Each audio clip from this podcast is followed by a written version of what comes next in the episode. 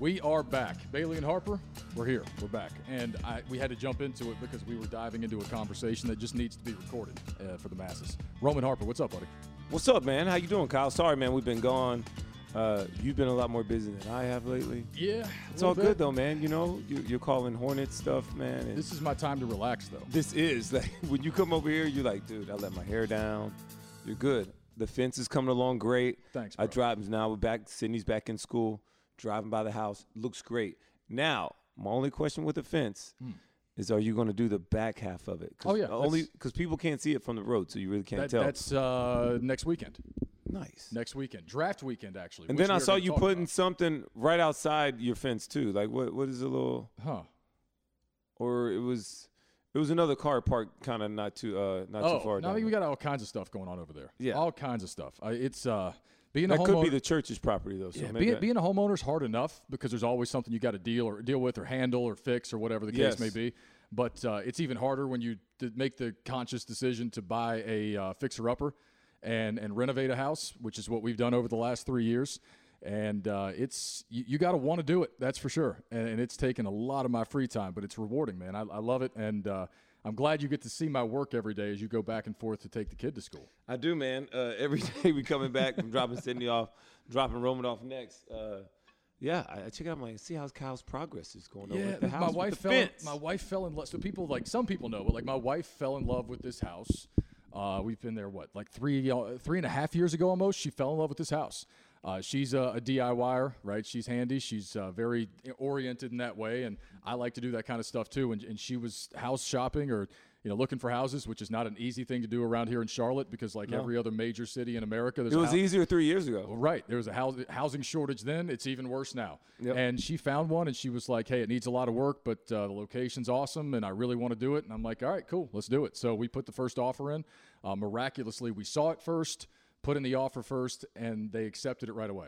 And there were like fifteen people lined up behind us to get it, and so uh, we got it, and it's been a pain in my fucking ass uh, for a long time. I had twelve straight months of poison ivy. I was itching like a son of a bitch for a straight year with all the landscaping and pulling down ceilings and putting up ceilings and knocking down walls. And, I mean, it's just been uh, one thing after the other, man. But I, it's cool. Like, it's – It's nice to have a house like that, you know, to just experiment on. And, yeah. you know, because I mean, it's a seventy-five year old house.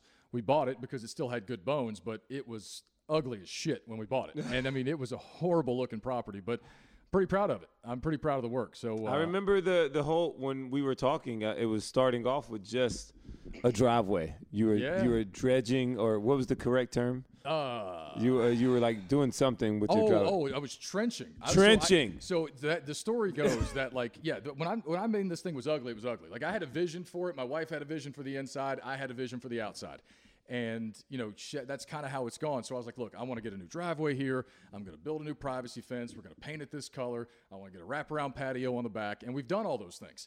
But it was a hideous fucking house when we bought it, and you know, so she one, one day that driveway was awful. Right, the concrete was cracked. Uh, you know, we just it was a horrible driveway, and I got tired of stepping out in the mud because they made this driveway seventy-five years ago, whenever the hell they did it, probably not that long ago. But back when you know cars weren't as big, you didn't need as much space, and so when we stepped out of the car, we stepped in the mud. And one day, to your point, I got so sick and fucking tired of stepping out into the mud, you know, and, and waiting on getting this new driveway done. I walked out with a shovel, and I just dug a forty-foot trench along the side of the driveway. It took me seven and a half hours to dig this trench because I was going to build my own retaining wall. I was tired of looking at it. And so I built the trench, nearly broke my back, and then like four months later, I still hadn't built the damn wall because I was too busy. And I ended up having to get a contractor to come in and grade it out when I put the new thing in. But it's it's been cool, man. It's been a lot of fun. Yeah, man, it's coming along good. Um, I would not have um – did it myself. I no, do know I, that. I am not handy I at all. I don't regret it's, it, but I can tell you when I do the next one, I'm not going to do as much work myself. No, I don't blame you. And, you know, I know it's bad on me because I was FaceTiming one of my homeboys earlier, one of my college uh, teammates. He's like, dude, is that a workbench in your garage? I'm like, oh, yeah, but like, yeah, I don't do nothing with it. He's, well, like, he's like, he's like, man, why you have? I'm like, look, man, I'm being honest. Like, we have some things in there, but I'm no, I don't use much of it. And I mostly use it for the plug outlets on the side of It's great for the plug out. Oh yeah, no, you got a great workbench down there. Yeah, like that's when when that, the next one we move into. Like yeah. I've already told Camille, like I got plans for my next stuff. Here. Yeah, and so like I, I like it, you know, I, I do, and I like doing that kind of stuff. And I'm generally like I've got an aptitude for it to an extent. Um, like the guys at the radio station at F N Z joke that like I'm the, the the lumberjack, the you know the handyman around the station, which I guess relative to a lot of those guys is probably true. But like I just know the basics. Hacksaw gr- probably is not good, nah, even though his name so. is Hacksaw. Like, I know how to use tools. I know how things generally work, and if I don't, I can watch a YouTube video and kind of figure it out. Right. You know, so, like, that's – and so are, I, are you, now, I don't want to cut you off, Kyle, but you going to talk about the other work that you were doing in the garage earlier? What work? We don't have to talk about that work, man. Damn, dude. You're going to hurt my ego twice today? I'm not. I'm just saying. I'm, I didn't even watch the damn video yet. I should probably yeah, watch the gonna, video. Are you going to do some of this work? Okay, so here I'll draw I'm a picture. I'm ashamed of myself right now. So Kyle Bailey texted me this morning. All right, bro, I'll see you at two thirty. I'm like, okay, cool. I'll see you then, Kyle. And, of course, Kyle, you know, he shows up around his normal time. Yeah, around. well, yeah, a little late. All right, it's all right. It's no big deal. It's not like I've ever got anything going on. So I am looking to the right every but, single time I rep this thing, aren't I? Yes, every single time. Every single time I've got this. I, every time I'm pushing up, I'm looking to the right. I don't know why. I don't know why either. All right, so so Kyle on this text this morning, da da da. He says, this. "I'm like, okay, Kyle, I'll see you then." He's like, "Oh, and have two twenty-five on the bar. I'm ready to push. Like you ready to bench press two twenty-five on the bar in my gym in my in my in my garage." Knowing like, that I haven't done this in two years. Well, I didn't know that he hadn't done it in two years, but I was just like, okay, Kyle wants to hit the weights. I got it. Let my boy get the weights. Oh. So I got one thirty-five on the bar waiting on you when you come here because yeah, at least we're going to do a subtle warm-up. So we do one thirty-five. Then we jump jump up to one eighty-five. Yep. Put some twenty-fives on. Yep. And you're over here like, oh, you know, maybe I should just kind of like um, – what'd you say? Just you want to kind of just go one reps. Yeah, one reps the whole time. Just figure out how much I can push. I'm like, yeah, there's nothing wrong with that. Just let's go ahead and start bumping up weight though. There's no reason to just waste reps. Kyle's over here like, oh, we want maybe put a ten on. No, Kyle. No, we're fucking going. We're going for it. we're going. We're but going. Then I got cocky. You did. That's well, you got things. So two twenty-five was a breeze. Kyle, you you threw it up four, five, six times. It was great. All right, didn't I look can at hard. Least take solace in that. But also, as your partner here. I was not paying attention to the subtle signs of you're saying, man, that look, that felt terrible. I was telling you the whole time. The whole time. That felt terrible. You're like, that felt terrible. Oh, what? Check, check what the computer. What do we got? Oh, no, we're good. We're fine. It's recording. Oh, okay, okay. And it was just saying that um, you were saying how, all right, well, that feels terrible. I'm like, yeah, yeah, Kyle, but it looked good. I'm like, so we'll keep going. I appreciate it. So then we go from two twenty-five. You're like, ah, oh, no, I think I want to keep going. Right. And then I was, that. that's when I said, I think I might be able to push three hundred. You having did not say t- that. Having not pu- having not touched a bar in two years, I said to myself, I, bet I you, think I want to try and do three hundred. I, I bet you can still bench press three hundred pounds at least. So, you you got at least get, man, come on. So then I, in my mind, were like, uh, I don't know if I'm ready to do that then, today, then Kyle. two seventy-five ought to be automatic then. Right, if right, I, in if, my mind. If, if, so then you're saying you're thinking three hundred. In my mind, I'm like, okay, well, let's – Let's start them off at two seventy-five. We'll just get to the punchline here. So then you say, all right, well, let's put some tens on. Maybe I want to get there with, like, you know, two fifty-five. I'm like, no, hell no, Kyle. You're going. We're going. So you let's put two seventy-five it. On. I warmed it up for you. I got it once. Yeah, I just did it once. So then we're just doing one reps right. then. And then and Kyle. You got it smooth. Yeah, I mean, I got it. Yeah, all right, no, that's not important. It's more important about how you. So Kyle, boom, gets on the chest. Okay, you not only that, but you lifted it off nice and easy, Kyle. Oh, yeah, that wasn't a problem. Which is, I you, mean, most of the time, if you can lift it off, you can get the weight. You'd put a block on my chest. I'd have got it up. Yeah, yeah, it's true, too. But instead, it came about six inches off my chest and didn't go any further. It was like, uh, then I had to and stop I it. And I even went wide grip to make sure I got it, and I still didn't. Roman, I'm ashamed. Now, I did tell you when I walked in that if I couldn't at least get two twenty-five five times, I, I'd failed as a man. I That's did true. Get that, and I, I can live with that. So I still have the baseline that I need. But damn it, man. You just don't realize it. You, you should have just take. You should have just taken your double. I know. Instead, you tried to go for a triple. I don't want to talk about this anymore. I don't want to talk about it. It got this. Thrown out by a mile. That's what's happened. Stop. I don't want to talk about this anymore. So t- you had a question for me about the N F L draft. All right, yes. So I, I was talking to you earlier. You know, me and Kyle, we always have our pre-podcast uh, talks and our conversation. We're like, dude, we just need to hit record and just talk. Talk. All right, exactly. Just let's go. So – I was asking about your temperature or your level of excitement going into the N F L draft. who are you excited about? Give me some things. Like, how are you just feeling about it? It's getting closer. And your response made me laugh. And what was your response to that, Kyle? What have I learned about the draft? Yes. I've learned that we this talk, year's draft. We talk way too fucking much about the draft. And I say that as somebody who does it for a living and as somebody who likes the N F L, likes the draft a lot. I like talking about the draft. But we beat it into the ground, and the Man. draft tar- start beat the beat the same subjects into the ground over and over again. And I'm guilty of it. I am. I'm guilty of it. Um, and part of it is that I, I I'm just someone like I'm not an N F L draft analyst specialist. I somebody asked me today on the text line on the show. They were like, you know, K B, if the if the Panthers don't take a, a tackle at eight, and maybe they, uh, they they take a couple other positional needs. What do you think about this kid from B Y U in the fourth round? And I just stared at the text, and I was tempted to text him back and be like, dude, I don't have any idea. Who is the kid from B Y U? What position? On the rare occasion I watched B Y U play this year, for any length of time, I was watching Zach Wilson. You know, and so a, a lot of the B Y U games conflicted with other bigger games that I cared more about, that our listeners cared more about. So, like, a lot of the Zach Wilson that I saw, I watched him against Coastal Carolina. I watched him in the, the bowl game. I watched him probably four times, five times this year live all the way through. But, like, I don't know, man. I didn't watch the B Y U left tackle at all. No. And I haven't taken any time out of my day to get on YouTube, you know, and, and be an amateur YouTube G M and scout to go watch the B Y U left tackle. And even if I did, I'm not qualified to evaluate a, a, pro, a professional offensive lineman.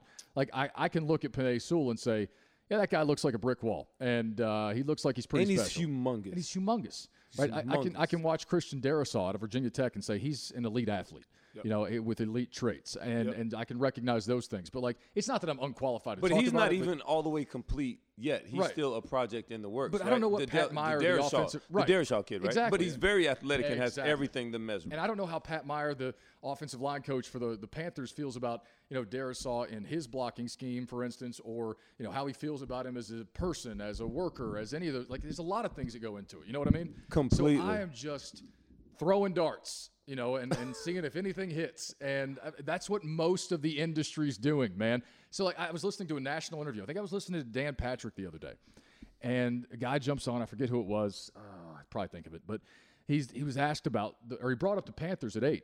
And he said, you know, I think their biggest need right now is probably corner. And uh, I think they probably take Patrick Sertan in the first round. I'm like, wait a minute, wait a minute, wait a minute. Like, I said that on Fox just last week. It's not that they don't need a corner. It's that corner is not their biggest need. Their biggest need's left tackle and has been for eight years.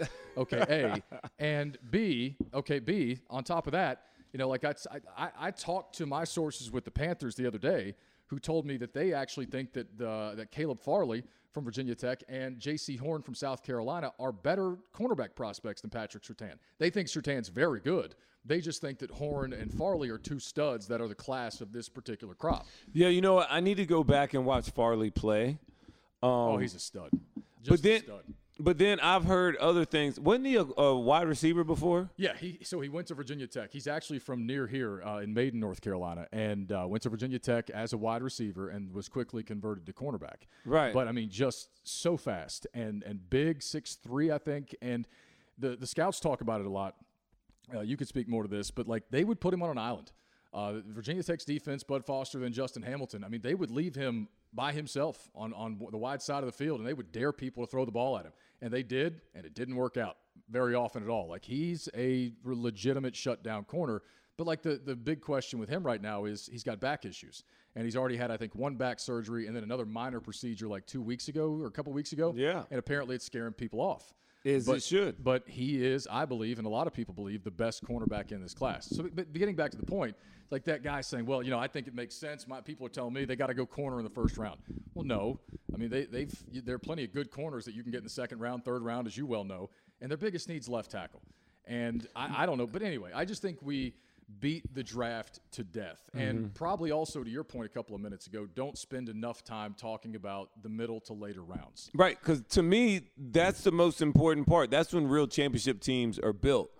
Or is in the second, third, fourth, fifth round picks when those guys hit and turn out to be really good players that really contribute either their first, second, third year, and you're putting it all together. Like, those are the championship draft but, picks that count, that really carry it over. I just feel that all we ever hear about is the top. Everybody we talk about, they're all going first round. Like yes. the, the only people we talk about are all going in first round. So just to me, it gets so repetitive and kind of annoying that I always tune out when well, it comes to time. Well, it's wall-to-wall coverage of, of not the first pro day, but the second Justin Fields pro day or the second Zach Wilson pro day. Like there, we saw, like I, the Justin Fields first pro. I don't even like pro days. They're not even that entertaining. They're not. But his was. I mean, I, I thought his was decent, and I thought because his athleticism was on display, and after all the bullshit people had said about him, like I was glad to see him go out there and, and look good, perform well. Mm-hmm. But I, I joked the other day. I think it was two weeks ago.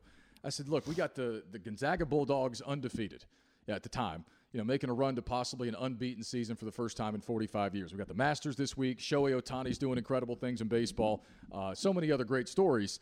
And I turned on my T V this morning, and this is just one example, and I'm, I'm not throwing shade at everybody at E S P N, but I turn on Get Up, a show that I do like to watch in the morning, and for forty-five straight minutes, in the middle of all those other things going on around sports, it's just nothing but pro days and takes on Justin Fields, how he reads the defense, and just forty-five straight minutes, and it's over and over and over again. So you like we're talking about the second and third rounders.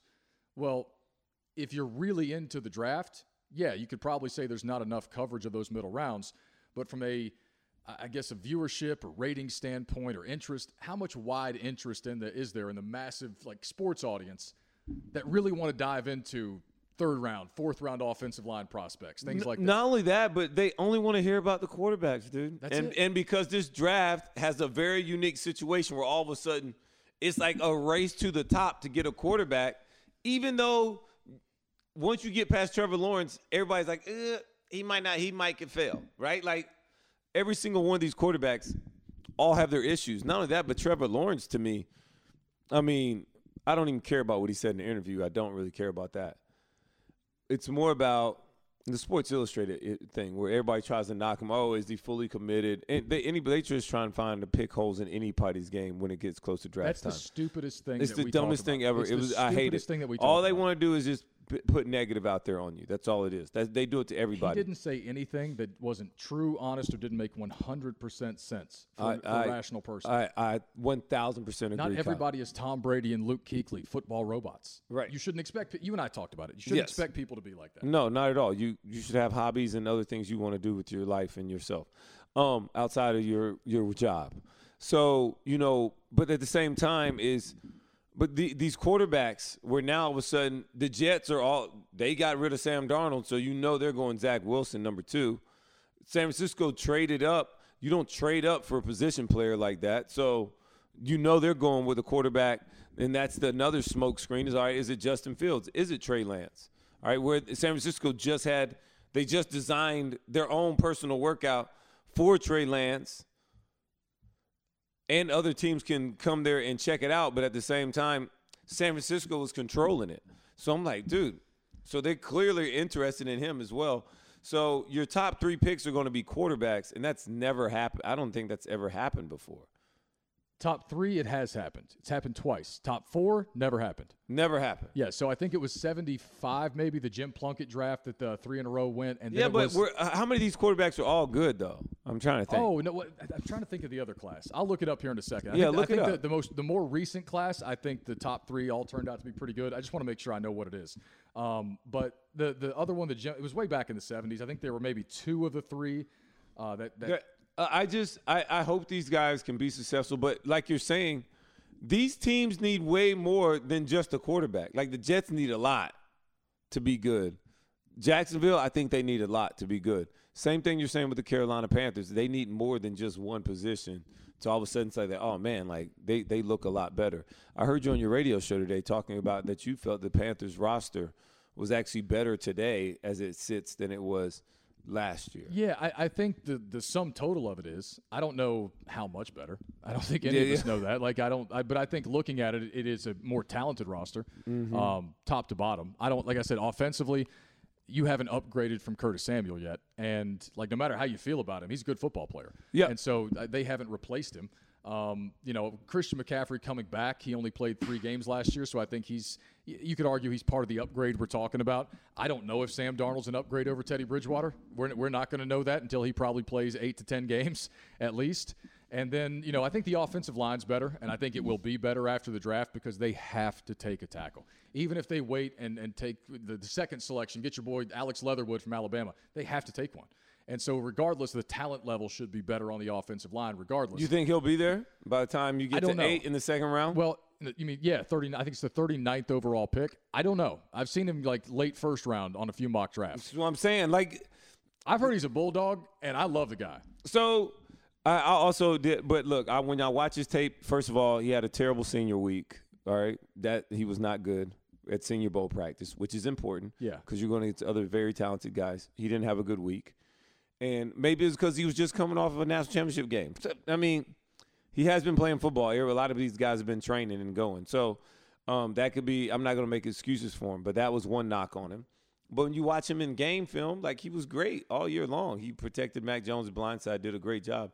He is very susceptible to the bull rush. I think he's almost too passive in his uh, pass pros, all right? And in the run game, he's not overly dominant. He's solid. He's good, right? So when you look at him, like, eh, if he's a first-round guy, you want him overly dominant in one of these categories, specifically a left tackle, probably his pass rush. And his pass protection, pass pro, is good.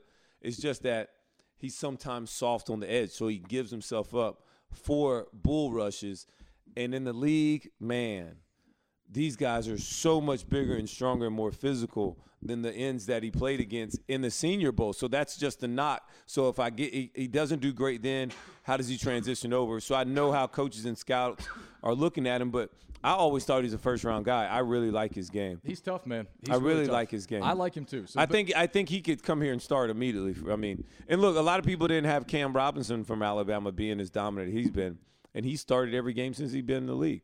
So, yeah. I mean, it's just crazy, you know what I mean, what it is and what it takes to be successful in the league. Kyle. Yeah, that, like the, the draft is almost here. I'm so grateful that I'm it's glad you here. Didn't ask me about an offensive guard I or a center. To, I, you, I know you don't want to talk about him. And you know what? I'm tired of talking about him. I don't care. Like, pick the best player on your board in the third round. If it's a center, awesome. Tell me about him after you pick him. Yeah, hey, hey look, and, and actually don't tell me about him at all because you know how I feel about him. But I know, so. But I know some people think I'm crazy. Some like the, the there are people – who they get their rocks off making fifty mock drafts before the draft. Like, that's their deal, man. It's the N F L's version of, of college football recruitniks, like the people who, like, live on message yeah, boards. Yeah, yeah, yeah, yeah, it's, yeah. That's the N F L's version of the college football recruitniks. They just do mock drafts every single day. They're on a work break for fifteen minutes at lunch, you know, making a mock draft at work.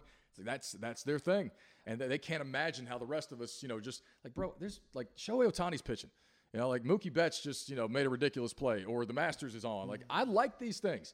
Like, I feel like sports media has become too hyper-focused on the N F L and the N B A, and it's hurting sports media. Now, I'm not saying that they should, you know, not get their, you know, due attention proportionate to, you know, their audience and, you know, because the N F L is the biggest – I was going to say something very inappropriate. The N F L is the biggest – it's the behemoth in American pro sports. Yes, it is. But that doesn't mean that people also don't want to hear about the Atlanta Braves – you know, and, and a big performance from Ronald Acuna Junior or any number of things. And they do cover some of these things. I don't want to pretend like they don't. It's just that I don't know if they get their due attention. I think we're too hyper-focused on those things, and I don't think we have to. I'm with you. I'm with you. I'm completely with you, Kyle. I mean, I I don't know, man.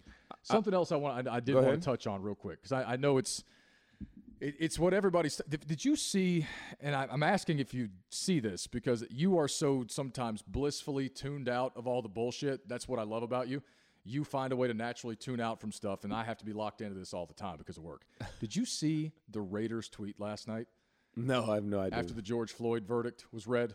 No. You haven't heard anything? I love this about you. All right, so, no, I have no idea. All right, I, I can sum this up pretty quickly. So uh, last night, obviously, there's a whole other conversation to be had about – Uh, brands and corporations now, um, you know, having a moral compass and, you know, a voice in social issues and how that's done and all that shit. But last night, the Las Vegas Raiders Twitter account, shortly after the George Floyd verdict, tweeted a an image, a graphic that simply said, you know, black background, white letters, I can breathe, can breathe for twenty twenty-one. Not I can't breathe, I can breathe, um, which I believe was a phrase that was on some T-shirts used by certain factions of law enforcement and other Back the Blue people to mock the I Can't Breathe movement phrase T-shirts, okay. But was also just wildly out of place and inappropriate to tweet like in response to something like that. And so, of course, they, so were they trying to say, like, because uh, uh, Chauvin's been convicted, that now that they now they can breathe? So right, because they couldn't breathe before. So I, so what basically that was that? There, there's an explanation that came afterward from Mark Davis, the owner of the Raiders. But yeah. first, um, somebody got fired. Well, that I'm not sure about, but it's it read, "I can breathe for twenty twenty-one." And Floyd told officers, "I can't breathe," more than twenty times before he was killed when Derek Chauvin pressed his knee into his neck. And of course, nine minutes later, he was he was dead. And uh, Mark Davis, after this tweet remained up for a long period of time, as people were dragging the Raiders. I mean, they doxed the social media managers. They found their LinkedIn profiles. I mean, th- there was some, it was the terrible backlash. And so that happens. And, you know, after a period of time, Mark Davis finally speaks to the media, I guess, and tells E S P N that he meant no disrespect to the family, and that he, this is where the phrase came from, or comes from, that he took the lead from Floyd's brother, who said the uh, said today we are able to breathe again after the verdict was read. George Floyd's brother read, said today we're able to breathe again. So apparently Mark Davis just heard that and came up with "I can breathe," not knowing that, you know, George Floyd was on, you know, video saying "I can't breathe" repeatedly. And on top of then, you know, explaining it that way, Mark Davis says, "Oh, and we're not taking the tweet down either." Like, doubled down on it. Like, we're not taking it down. And everybody's like, okay, like this this is a master's class in, in how to destroy your own organization and, and P R, public relations. But, yeah, I mean, that was what they were getting destroyed for last night. And I don't know how you feel about that, but uh, I, I, maybe it's an example of how people make too big a deal of social media. On the other hand, you have millions of followers, and you need to be very careful in the messages you send, especially on a day like yesterday. I, I think timing is everything. Right. All right. Timing's if, terrible if, in this instance. Yeah, if they send that same tweet two weeks ago, I don't think anybody well, even – I don't know, man. I mean, that's – Look, at the end of the day, Kyle, why is Mark Davis in control of the Twitter well, account? It's his team. Yeah, yeah, but he like – He pays the bills. He still shouldn't uh, – you should have better people doing this thing. The fact that he's explaining in the way that – in the manner in which that you explained it to me, how the story went, was he was explaining like he was in charge of the tweet. Well, we're not taking it down. Um, and he explained the thinking behind it. Uh, and look, man, you just got to be careful about what you're doing. America's in this this place right now with very sensitive times. Oh, and we are we're we need to we've made look. I'm cool with making people uncomfortable because that's when real change happens. Yeah, I'm very very cool, and I accept that. And I just want to see us all be better. I'm glad the the verdict came out the way that it did, because I would have been. I'm not even going to act like it shouldn't have been anything else, but I, I just. The N F L has to be better. Like, Mark Davis, you've been around this game way too long yeah. to not understand, especially when when it comes to sensitive things of race or or creed, any of those things here in America, man. People are willing to die for this stuff, uh, clearly. And a lot of people have died for this. Well, and, okay, this, but the, I didn't bring this up to hyper-analyze a tweet. Like, I, I think we do way too much of that. You know, it was a – I think it was a stupid And you thing. Can't read emotions through text. But I'll, I I brought it up also to say – I struggled that my way. Like you said, we are in such a hyper-politicized world that we, it feels like you can't escape it, right? And you know the people that are constantly um, begging for sports, get, get politics out of sports. Take politics out of sports. Let's go back to the way th- – there didn't used to be all these politics in sports. Well, that's a little problematic because it's not accurate or true. But at the same time, the world is hyper-politicized. Yes. So you, it feels like you can't escape it. And now we, we've entered a point in time where all of the brands, the major corporations, pro sports teams, everyone seems like they – or maybe not everyone, but a large majority of these institutions and people feel like they just have to have a voice in the conversation, or that they are, have an obligation to, you know, make a statement or say something after the fact. Like the N F L yesterday, that statement the N F L issued after the verdict. And I don't even know exactly what it said. I'm not that interested in what the N F L thinks, other than I know the statement was in support of the verdict and in support of social justice and equality and all these things. This was the same organization that would yeah. not listen to Colin Kaepernick yeah. when he was saying these things years ago. Exactly. And while he might be an imperfect messenger, you know, it's just really interesting to see that tone now when, you know, years ago the guy was saying the same thing. Kyle, I, I, and I'm not trying to be repetitive here, but I heard you talk about this on your radio show. when um, uh, the commissioner, Roger Goodell, just got right back up there and talking about signing this uh, this all rights deal with the – not all right, but the rights deal. Oh, gambling. To gambling. Yeah. When just a few years ago, it was like, oh, this would be the worst thing ever for sports if this happens. Yes. And how, how negative affecting it could be. And then now you look up, they're like, oh, man, this is awesome. Yeah, two thousand twelve. We're all in. We're right here. It was nine years ago that this he, is, yeah. he testified that it would be the end of sports as we know it, that everything would be in question, that legalized sports betting would, you know, cause undue uh, attention to and put the microscope on everything, and it would ruin the integrity of sports. twenty fifteen. Uh, remember Tony Romo was trying to do that fantasy football event in Vegas with mm-hmm. all the fantasy football guys. Some gambling people were going to be there. Can't do and it. Because it was going to be at a Vegas casino, the Can't N F L stepped in and said, nope, you're not doing this. We're shutting it down. But here we are six years later, and they have partnerships with DraftKings, FanDuel, yep. uh, Caesars Palace. Yeah. Uh, you know, uh, all. But it's, hey, follow the money. And that's why I laugh when, you know, people look to the N F L to have some sort of, you know, conscience or be a moral compass or have some responsibility in, in the role of social justice. It's like, okay, well, you'd like for everyone, corporations and entities like that included, you know, to have positive, uh, you know, contributions to society.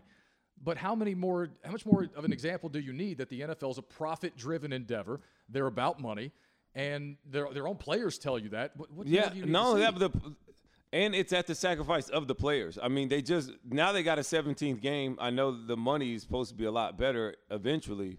But, like, I mean, their bodies are going to be shot. I, I hate it because I'm more of a traditionalist, and I see all the records that are going to be broken because of it, because people have more games to play. And, um, and we're not going to look at it any differently. It's just weird. But talking about following the money, though, Kyle. Because I want to. Are, are you done with this? Because I want to. Well, go no, no, I'm not. Well, it depends on where you're going. Because I, I did want to talk about the trial for a second. If oh, you, uh, well, just, what you ahead. Got? Well, no, I'm just. I, I I told you like weeks ago. However, how long? I don't even know how long the trial lasted exactly, but I know it's been a matter of weeks. But I told you kind of near the beginning. Yeah, because I watched it early, and yeah. then I didn't watch it late. I saw some of the early testimony for maybe an hour. Mm-hmm. And then I didn't turn it on. Now, I, I've heard some of the sound bites played on the radio and, and seen some of the bites on, on news, you know, shows and things like that. But it's not that I don't think it matters at all. It's that, like I told you from the beginning, I don't need to see anything else. Yeah. I know what you happened. Saw, yeah, yeah. You know, and I it, I was waiting for them to say the man was guilty to, for murdering George Floyd because that's what happened and that was the proper yeah. outcome. It was a disturbing video. But, like, I, I didn't watch much of the coverage until yesterday. When I, I think I saw something that reminded me that the verdict was supposed to be at four thirty, so I was home. My wife and I turned it on, and it was nauseating to watch the the coverage on some of the networks leading up to it. I bet you could feel the tension through the T V. Yeah, I mean, it was, it kind of, I mean, I, I'm not even. It, it was a lot of it was nauseating coverage. Yeah, yeah, was, yeah. There's just so much editorializing. Um, mm-hmm. There's not there, there's so much that's broken with the news, and it's been broken for a long time. But I, I watched the, the reading of it, and I told you that I, I watched that guy. I watched Derek Chauvin as the uh, the, the verdict was read, and I, I suspect it's because he's he's known for a long time that he was probably going to prison. Yeah, he didn't flinch when those verdicts were read. Yeah, and and that was that'll always stay with me watching that. Yeah, you saw that. Yeah, I mean his eyes were wide open. He was very alert, very engaged. He didn't flinch. Yeah. Um, and, you know, I told you when I got here, they're going to milk this story for all it's worth. For sure. You know, you are. And I had the T V on a little while ago, and it was the, the graphic on the screen was, you know, Derek Chauvin tra- is in a maximum security prison. Well, no shit.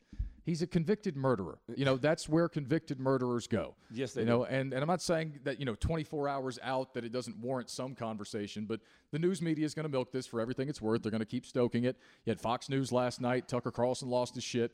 Uh, Greg Gutfield had the audacity to say that, you know, there's still a case to be made that he's innocent, uh, to which the other Fox hosts, I mean, just groaned and said no. I mean, if, if the other hosts around you on Fox are telling telling you that's an outrageous, ridiculous thing to say, I mean, that's where we are right now, though. And yeah. the nauseating coverage was just too much for an hour. For I'm me to glad stand. I did not watch. I really am. Um, but, I mean, the, the reaction to it across the country was something else. Yesterday was four twenty, man, so it was a lot of other things going on. There was a lot of other there things going on yesterday. Going on. And, I, and, I, and for anybody who thinks we're making light of anything, we're not. But, like, that was that – was, uh, it was. One it of was. Those days you'll always remember. Always. And I'll, I will. And I don't you, know what to do with it beyond that because, like you said, minutes later – Another shooting in Columbus, Ohio. fifteen-year-old girl gets shot to death by police. Saw the video this morning. She was brandishing a knife, but there's so much context that we don't have and don't know. Right. And I don't feel comfortable, you know, casting judgment until I do know, but, like, you had that happening.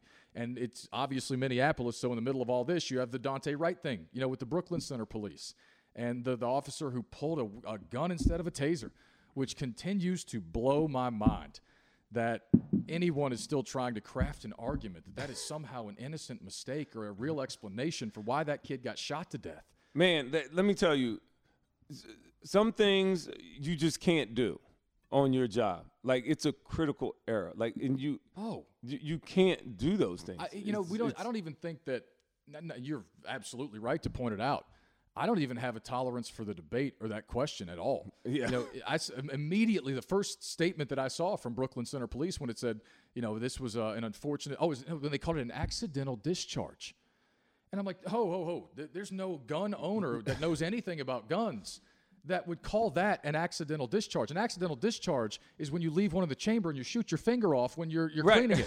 Ask Jose Canseco. That's a fucking accidental discharge. When you pull a, a loaded firearm and mistake it for a taser. And by the way, as I, you know, a lot of us learned, those things are cross-holstered to avoid that kind of mix-up. They're yellow instead of black, which is the color of the service weapon. Yep. And by the way, They're a plastic like taser weighs a, a hell of a lot less than a fully loaded, uh, full-size automatic pistol service weapon. Like, that was the most – so anyway, not to go completely down that rabbit hole, but I, I people in this country are worn out, man. Like, we mentally – and if if you watch the news – which I don't think is a healthy thing to do increasingly all that much if you don't have to. I agree. People, the mental health of the people. Especially the big the big channels, you know what I mean? Like, man, it, it's been really uh it's been really uh toxic, and uh, I'm I'm trying to get away from that, Kyle, as much as I can. My wife won't let me watch a lot of it in the house cuz she just is like I'm she's over it.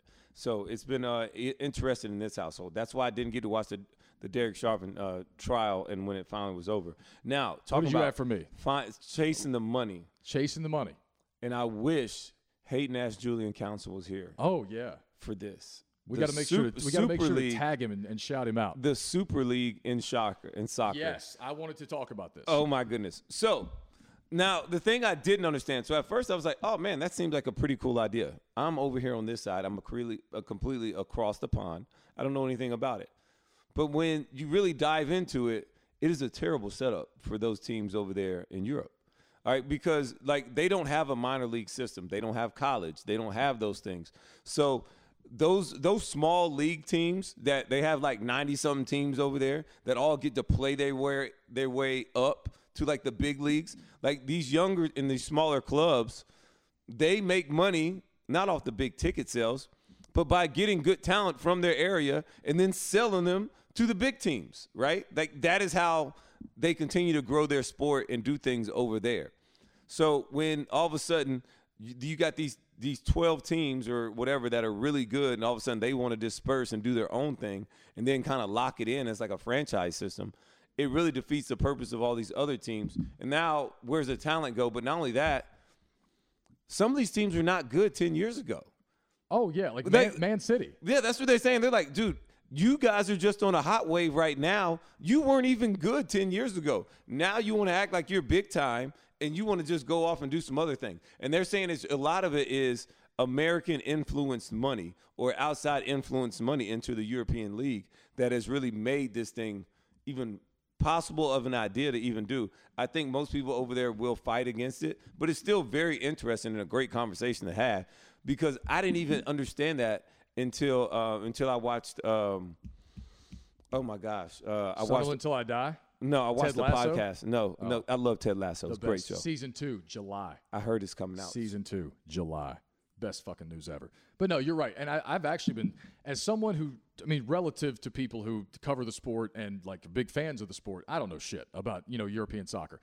I, I respect it. I know how important it is. I understand culturally. That's their, you know, football. That's that's uh, their thing, Kyle. It, it's it's the world sport. It's the global game. So, like, I appreciate it. And I will sit down and watch on Saturday mornings if somebody's got it on. I'll watch a Premier League game because those guys are the best at what they do. But this story is fascinating for, like, a lot of reasons because – first of all, you had this influx of American sports ownership right. into those teams. That's a, that's a big kicker, Kyle. John Henry, who owns the Red Sox, uh, the Glazer family that owns the uh, the Buccaneers. Buccaneers, and uh, Stan Kroenke, yep. uh, who owns the Rams. So, you know, those three have ownership stakes in, what, Liverpool, Manchester United, and Chelsea, I think, right?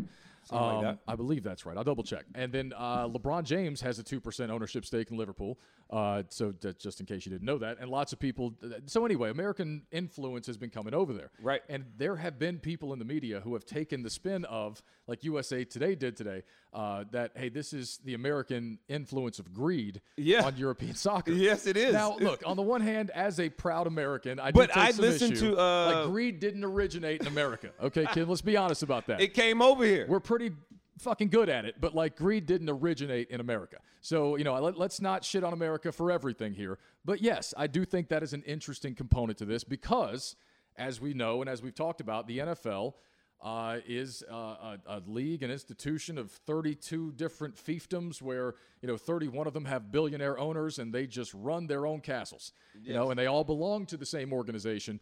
But, you know, the, the owners don't answer to anybody but themselves. And and so they don't have to worry about relegation. They don't have to worry about real consequences for losing because American pro sports incentivizes losing in that if you suck, you get the first draft pick.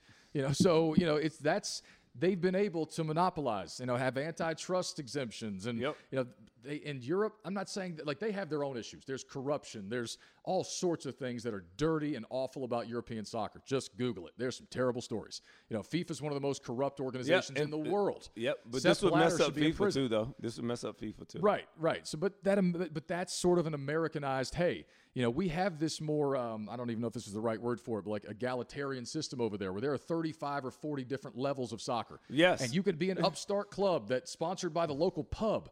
And you could conceivably win your way all the way up that's to the Premier the, that's League. That's what they're saying. Like, a lot of these teams have been able to do that through time Not over that there. Many. Like Leicester City did it. I think they won the, the Premier League championship in uh, – and I don't even know if I'm using the right you know jargon, but they won it in two thousand seventeen, and they were like a startup kind of nobody in twenty fourteen, I think.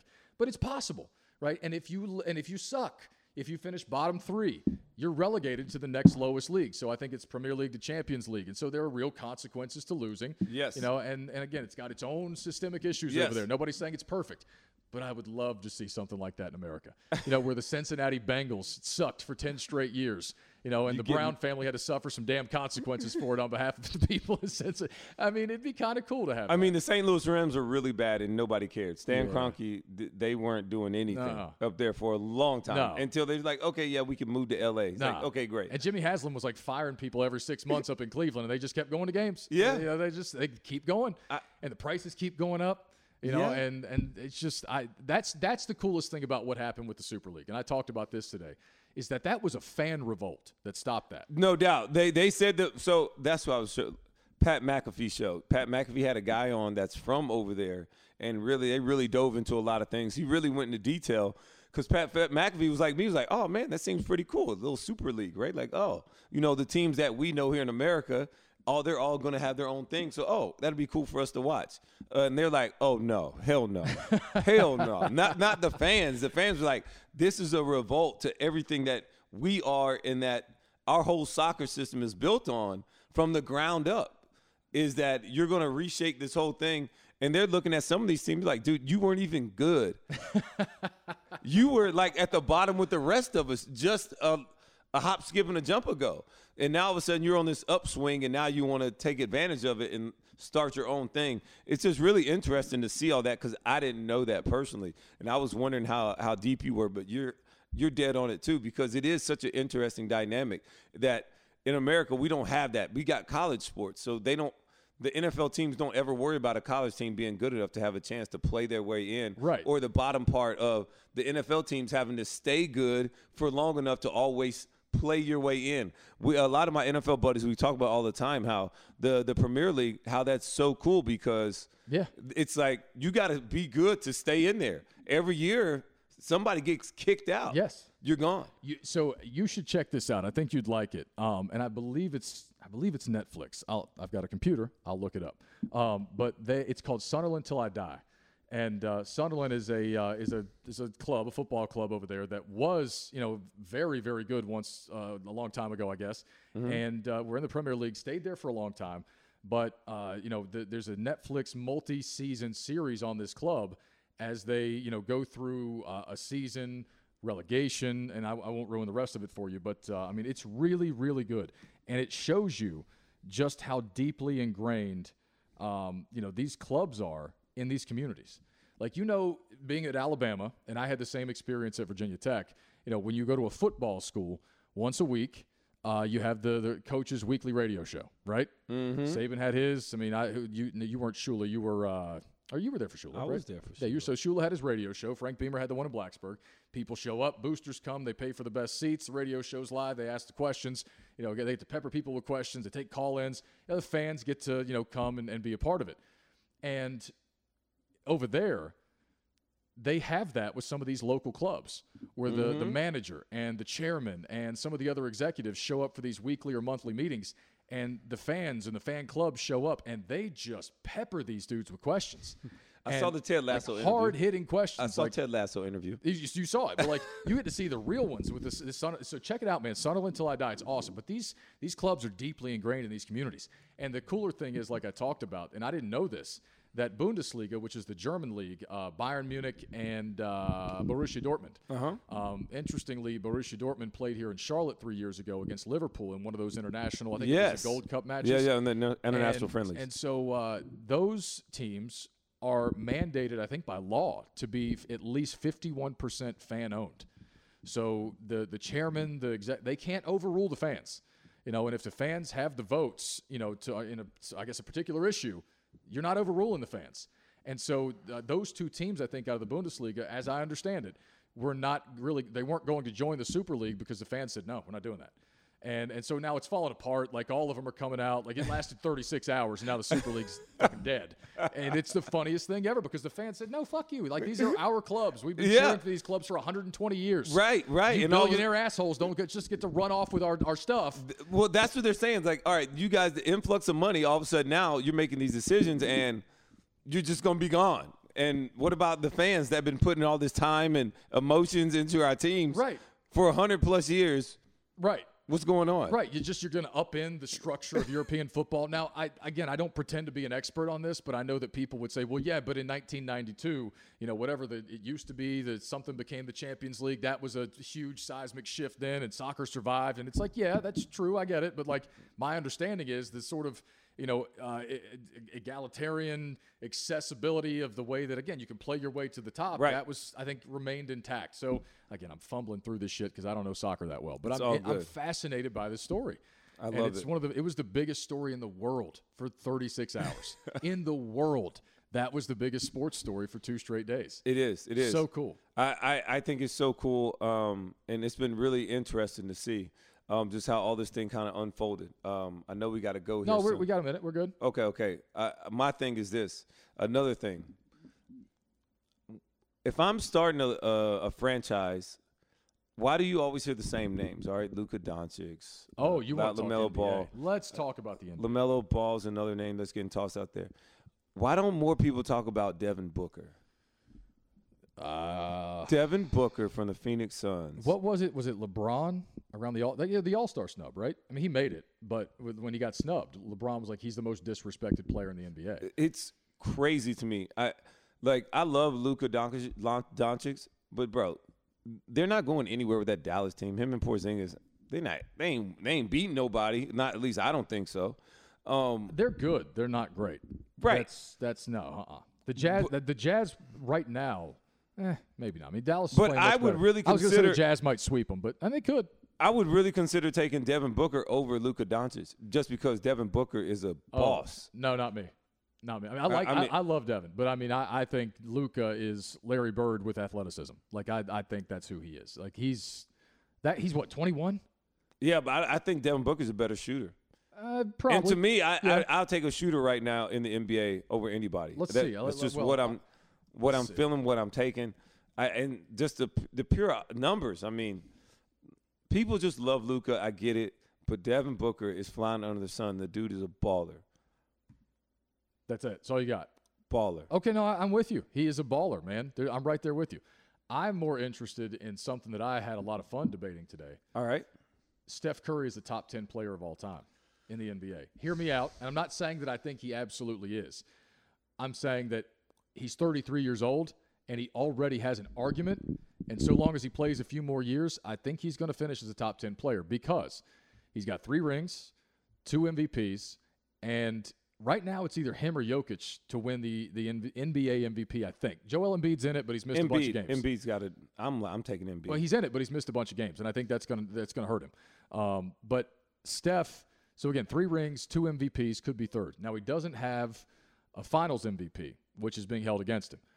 But first of all, we consider Steph, right, I think you do, to be the greatest shooter in N B A history. Yeah, it's, that's not even a question. At this point, it's established. It's he is the best shooter in N B A history.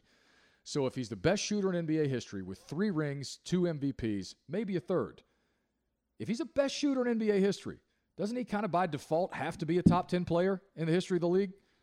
Uh, it's definitely a conversation to be had because not only is he a top, I mean, not only the best shooter of all time, but he's changed the way basketball is being played from, like, the youth standpoint. Oh, yeah. He, like, I'm so glad you said that because I don't think I made that point enough today on my show. Like, you have more kids now shooting from longer range and doing all these other things now, and they don't mention Michael Jordan or Kobe Bryant or why they're shooting the ball further. It's Steph Curry and the Splash Brothers. Steph Curry has changed it. You have to guard these players, and people are getting more, you know, they have to spread you out even more because you have to guard these guys even further out from the, the range and the ability to be able to shoot the ball at such a high rate, and Steph Curry's able to do it.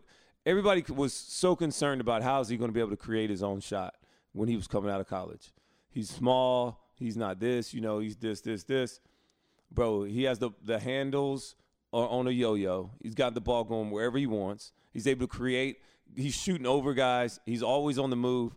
He is definitely uh, – I mean, I, I totally could see how he goes down as a top ten player. And I, I and his, his, his career is still going right now, so he still has other room to grow. And Golden State is going to be able to make another run at another championship very soon in the next two to three years. Steve Kerr is still there. Klay Thompson will be back. Steph Curry is playing – out. I mean, the last twelve days, nobody on earth is playing better basketball in the world than Steph Curry right now. And the shooting display that he's uh, just showing, showcasing right now is second to none. He's shooting fifty percent from three. He's making every other one. And everybody's guarding him. And he's shooting from forty feet. I mean, I, Did you see the other night when – who was the team they were playing? They literally were double-teaming him the moment he got the ball in from, like – You they, have to. It, They were well, double-teaming him. They were I'm like, look, somebody else is going to take this shot. And he still was dribbling away from the double-team and shooting it and making it. I'm glad you said that because I, I do think that this season especially is what is really allowing for people to see why he's so great because people doubted him. You know, when Kevin Durant came over, like they won the title with the big three first. I get that, you know, him and Draymond and Clay. But, uh, you know, K D came over and got him a title, you know, with him.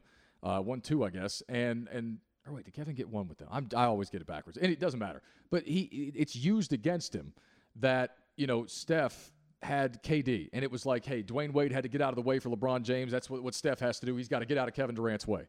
Well, okay, like Kevin, I think Kevin Durant is the most talented N B A offensive player on the planet. He is the best offensive player on the globe, period. Who? Kevin Durant. Um, now, Not that, James Harden? No. Okay. No. No, no, no. I mean, I, I, James Harden's incredible. He's top three, you know, offensively. But, like, no, he can't He can't even do some of the things that K D can do simply because he's a literal giant, you know, with an eight-foot wingspan. No. So, I mean, it, it, he's I the agree. best. But I still would say LeBron James is the best player in the world right now. I got to give him that.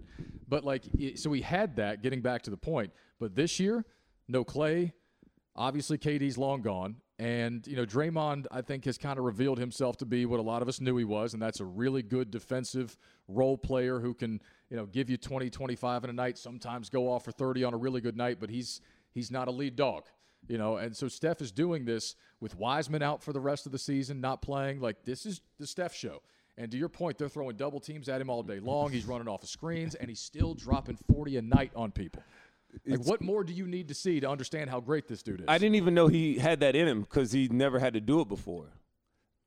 He's done a lot of it, but he's never had to carry guys. Like I, I That's what I'm saying. I likened it to the Kobe dragging Smush Parker and Kwame yeah. Brown. We're, and, yes, where where Kobe should have won that M V P that Kobe year. Kobe had two stolen from him. He should have won the M V P that year. They gave two. it to Steve Nash.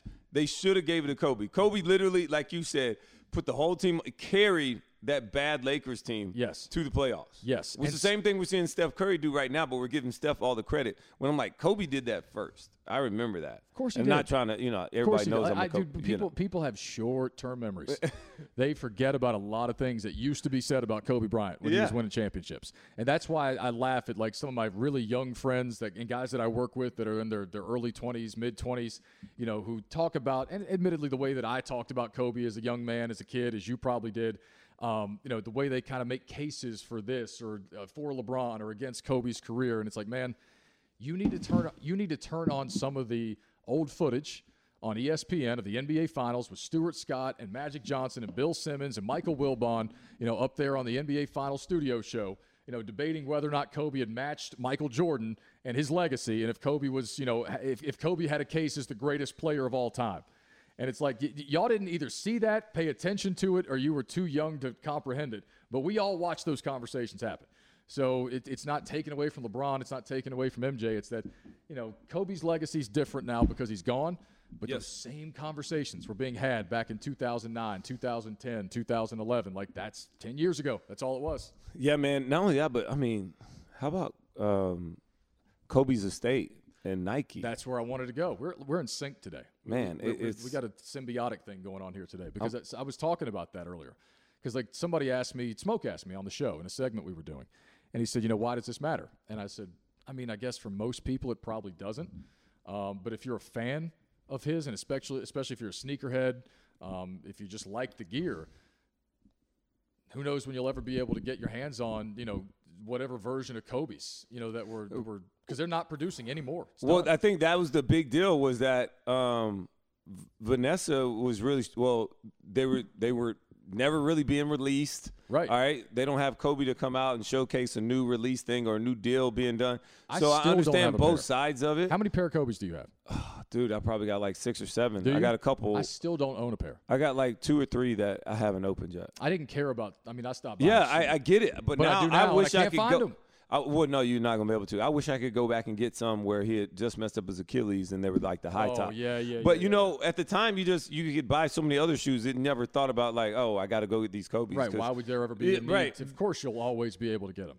The same thing with some of the LeBron shoes that you see um, before LeBron signed this, like, big legacy deal, right? Yeah. The same way Michael Jordan has this legacy deal. Like, other people have had it, and I think that's what they were trying to get to, and I, I don't think they could come up with it. Not only that, but um, I think Vanessa, I heard that she had spoken about the opportunity for young kids as well to be able to get the Kobe Bryant shoes, where they only for really for adults. You don't see young people with Kobe's. I don't know if you've seen this yet today, but I, and I'll pull it up because all I saw was the headline. But I did see that uh, in California yesterday or maybe this morning they found out that uh, Kobe Bryant something L L C had been filed with a trademark or patent office this morning. Uh, and so, the, and, and, and of course, that maybe you read this, but I know that there was some talk about the, the Mamba brand going out on its own eventually anyway. And so this might be the start of um, the Mamba brand, and which means they, you know, I don't know if you'll ever be able to get the old Kobe's, you know, right. I don't know if the, I don't know how that, Nike's probably not gonna let them, you know, start yeah, yeah, manufacturing like I, the old Kobe's, but uh, there might be Mamba gear coming out. I don't know. Um, you know there's a huge market for that. I mean, imagine it, if people in L A were suddenly able to get there. I mean, because he is worshipped out there. He is. He's he's worshipped in L A. Now, I haven't been in L A in a couple of years. Um, but That I, ain't changed. Well, it hasn't changed. That no, ain't I mean, changed. That's, I mean, I, my brother was blown away, and I'm sure you've seen this, um, not too far from where I live, and actually right down the street from Bank of America Stadium here in Charlotte. Uh, there's a local establishment that has a mural. The entire side of the building painted a mural of Kobe Bryant holding Gianna uh, when she was younger. After you know, like the, when he's holding her after he yeah, won the title, yeah, yeah. and he's got the cap on, he's holding the trophy, and he's kissing her on the head. That's that awesome. Mural is on the side of the building up here on Mint Street in Charlotte. But you know, in L A, he's worshipped. Those people would buy billions of dollars of Mamba gear the second it hit the market. Well, not only not only here, but you know, in the other foreign markets as well. China, oh my God, Europe, they all love Kobe. Oh I mean, you God, know, it's yeah. a big deal when. I mean, everybody in my barbershop now has one of the, the barber capes, and they all got Kobe Bryant on it. They're not all Lakers fans. They're not all, but it's just, you know, game recognizes game, and you respect it, and it's always just, you know, the same way you're going to have D M X stuff all over the place now, which is really hard to get. My dad's sixty-two years old. He'd buy up half of it himself. I mean, that man loves Kobe Bryant. You know, so that, that I mean, it, it's interesting because, and I'm glad you brought that up because I was really sad for a second when I saw that, just and selfishly because I still haven't been able to find a pair. and should have bought them years ago when I stopped caring about buying shoes. And I was like, I'm never going to get Kobe's again. I'm, I'll no, never I, be able I, to buy I've reached that uh, frustration part, too, because I've always – So you felt this for a long time. I have, because I know how hard they are to get. Like, even the the later versions that they would try and release every now and then, so hard to get. Like, and the, I'm so, so far, I'm so far out of the culture, and I never truly was in it. I've never been a sneakerhead. Uh, like, when I was a kid, and we were – like, I would – you'll laugh at me. So some me and my buddies, I love the, of course, I think you probably love the A Is, the Answers, right? Yep. Fantastic shoe. I like the um, Shaq Gnosis too back in the day. Nice shoe. Now, we were we loved the, the Grant Hill line from Fila. Yeah, yeah, yeah. That loved was a great, that was a great so shoe. So I owned like three different versions of Grant Hills. It's a great shoe. Me and my buddy were obsessed with them, right? So we would save up our money and go buy some Grant Hills.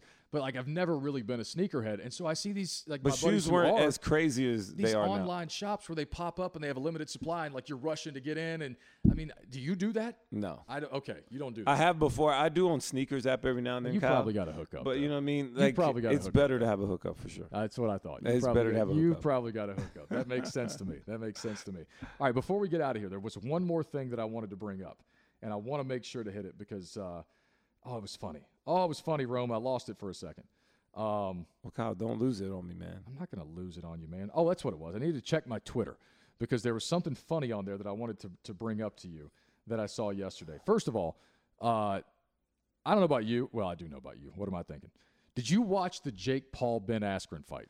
I watched the highlights of it, like everybody else. Uh, but, yeah, well, man, but but the thing is, though, I like the whole thriller concept. I'm a, a thriller. I'm gonna have to get on some of these just because, dude. They say Snoop Dogg is hilarious. They say he's hilarious calling these fights. I like the part because I really I heard the whole the live part when he was like, "Get my motherfucking money, Jake," like, and he really dropped him. I mean, like like I would pay money just to hear Snoop say that. Yeah. So, like, it's I'm, funny. I'm like you. I didn't and, yeah, he may, and maybe Snoop is taking a job away from somebody that is professionally should be there doing that. But nobody cares. Snoop Dogg is Snoop Dogg. It's all good. I love it. Yeah, well, okay. But, like, eh, like I, they bought, they sold one point four million pay-per-view buys for that fight, um, which is not, like, a record or anything. But that's nothing to sneeze at either. No, that's and, real money. and the, But the, they said the Ben Askew dude made more money in that one fight than he than a U F C guy that just was – Oh, yeah. The number one contender, oh, yeah. and like could have had like doing for a championship fight. He made more than that. Uh, like, like I, so, in my mind, I'm like, dude, it makes. I'm finna go over here. Makes all the sense in the world to do go that. Right over it's here. It's like why Conor McGregor fought Floyd Mayweather, right? Because there was a big ass payday, you know, Huge. in line for like Mike Tyson getting back in the ring. You offer Mike Tyson twenty-five million dollars to go, you know, half-ass an exhibition, which that dude really isn't gonna half-ass it. Yeah, he's getting back in the ring. You know, and I got people telling me, oh, it's sad. Like, you know, you don't want to see these old punch-drunk guys get in the ring. And I'm like, okay, like if they're wobbling around, yeah, that's sad. Sometimes it's cringeworthy. But if these dudes want to get in the ring and make twenty-five million dollars, I, who am I to stop them? You know, and I'm going to watch Tyson fight when he gets in there. No but doubt. What I'm not interested in is Jake Paul versus Ben Askren. And I'll tell you why. Um, because as someone who doesn't pretend to be a boxing purist, but did grow up with two grandfathers who, when I stayed with them on the weekends – that's what we did on Friday and Saturday nights. We watched boxing. Mm-hmm. So I at least developed a, a real appreciation for the sport. Now, I eventually gravitated more toward the U F C. Like, I, I do enjoy the U F C more. Right. But I do love a big, like, especially heavyweight fight. Mm-hmm. Like, I got I got so excited for Tyson Fury and Deontay Wilder because it felt like the first real, I agree. I legitimate agree. heavyweight fight in a long time. So I love big fights.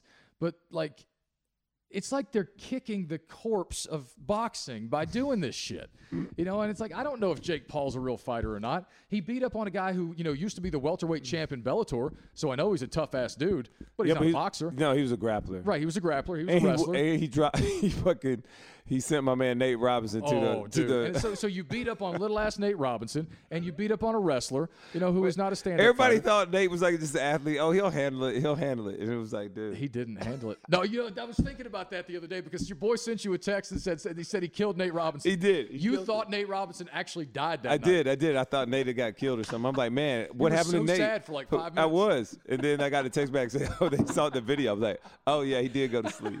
He did. He did. He killed That's it. So, that's one of the funniest fucking stories I've ever heard. Pardon my, I'm cussing a lot today. I apologize to the mothers out there. I've had a long day. That's uh, all right, Kyle. So anyway, but like that's it's like you're disrespectfully digging up the corpse of boxing and just kicking it for fun. Kyle, like, you can't be shocked by anything that goes on in twenty twenty-one nowadays. Just, and look, man, Jake Paul is going to continue to be able to make money what, off it, and they're going to continue to monetize off of it until somebody beats him. But is this what the sport of boxing is going to be from now on? As long as Snoop Dogg's calling it, I don't really care. I can't argue I'm cool. With that. I I'm can't cool. argue, but like you're right, there was an entertainment factor to it. Yeah. Like you couldn't look away from it. There were celebrities everywhere. And like Jake Paul seems like he might be a gigantic douchebag. I don't know. Uh, his brother's going to fight Floyd Mayweather. I don't think that's going to go well for him. No. Uh, so I might check that one out to see how quickly it's over uh, because that's somebody that Floyd Mayweather might be actually able to knock out for once, but that's probably going to end ugly. I just, I don't know. It feels like just disrespectful to boxing and to, you know, Sonny Liston and Muhammad Ali and Joe Frazier and uh, Rocky Marciano. And all. They the wouldn't other... feel disrespected if they saw how much money these dudes were making. You think so? It. No. Really?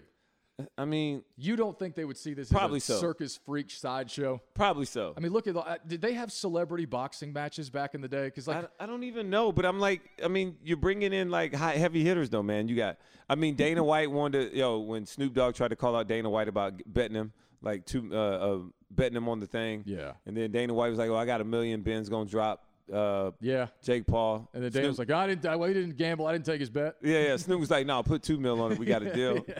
Dana was like, we did not gamble. There was no off the books gambling taking place. Snoop, shut the fuck up. Yeah. that's, that's what I mean. It's like, yeah, they, there was some side action. Of course, there was some side I, action. My favorite part was when Snoop said, give me my motherfucking money, Jake. You know what I think about sometimes with Dana White, and I know we got to go. Sometimes I think about this because he's like a hard ass dude from the streets of Boston, right? Mm-hmm. And he used to box a little bit. Now, I don't know exactly how. how in-depth his boxing background was. But Dana White, like, relative to the average dude on the street, is a pretty tough son of a bitch. I agree. You know, and he works out and all that stuff. But, like, he's the head of an organization full of people that would beat the shit out of him. You know, and he's just got so much swagger, and he'll step right in the middle of two of those dudes to break up a fight at a, at a weigh-in or promotion. Like, he's one of the most interesting people in sports. Well, I, I think he's confident. I think he understands he has a product, and – I, you got to give Dana White credit. Nobody's been able to sell a product quite as well as he has oh. and be the face of it at the same time. Right. He's, you know what I mean? He's not yeah. just behind closed doors, well said, ma- yeah. wheeling, dealing and stuff. He's right in the front of it. He's the face of it. That's why he stayed alongside to continue to promote it and grow this sport like no other. And uh, they did a really good job when the pandemic hit to kind of get their own little island, their own space to continue to promote fighting and doing it safely. So for that alone, you got to give them credit. And they've been stiff on some things when it comes to their rules, the drug things, all those other things. They've been really harsh and they've been upfront about it. Now, should they pay their fighters more? I ain't in all that. But, I mean, when in Dana White himself, though, he's done a really great job. I'm not well-versed on the economics of the U F C. They're well-versed enough to have a strong opinion on it. You know, I, I like seeing guys get paid. I want to get paid, you know. Yeah. So, yeah, I want to see guys get paid, but I don't know the economics of that sport well enough to have a strong opinion. But nah, he's an interesting cat, man. He is. He is he an is. interesting, interesting cat. Last thing, and then we got to roll. Did you watch any of Aaron Rodgers on Jeopardy? No. I've seen clips. I don't know if he's good or not. I know a lot of people think that he's good. I don't really have a strong opinion about this either. Like, I, I think my opinion of Aaron's a little bit colored from just watching Aaron, the football player, all these years, and you know mm-hmm. how he can be kind of a kind of a jerk sometimes. And I don't mean that as a personal shot, but like on camera, he has a very aloof, you know, don't really give a shit what you think about me kind of attitude. Mm-hmm. But in some ways, he is kind of built for Jeopardy, and he apparently loves it. And he, he I thinks heard it's he loves awesome. It. And well, no, yeah, but then he, they said he keeps everywhere he goes. He can't stop talking about it. Right, and so apparently this is what lights him up now. And he's got a new uh, what's his his fiance's name? The actress. Uh, oh, that's gonna bother me. I don't know. But no, he's living life. Like things are going well in the Aaron Rodgers universe right now. So well that apparently, did you see how much they're willing to pay him? Who Green Bay's going to pay him? No, now. no, Jeopardy. I, I, I saw Jeopardy's the reported number, I think, and this I don't know how well sourced this was, but somebody put it at fifteen million dollars a year. Oh, that is a, to host Jeopardy. There we go. fifteen million dollars a year. Green Bay better get their mind right. You know how many – if I'm Aaron Rodgers, like, I get it. Like, they've pissed him off. They drafted a quarterback in the first round. Like, I get it. You know, but you're not getting any younger. And if you want to load up for a Super Bowl run, you know, maybe don't chew up, like, sixteen percent of the salary cap and take that Jeopardy money and play a few more seasons because he only has to work forty-two days a year doing Jeopardy. That's it? They shoot – I, I didn't know this. They shoot six weeks a year. The whole year's worth of episodes get shot in, in a six-week time frame. Oh, that's easy. So he can make fifteen mil a year, work six weeks or roughly that, six or seven weeks, and then go play football.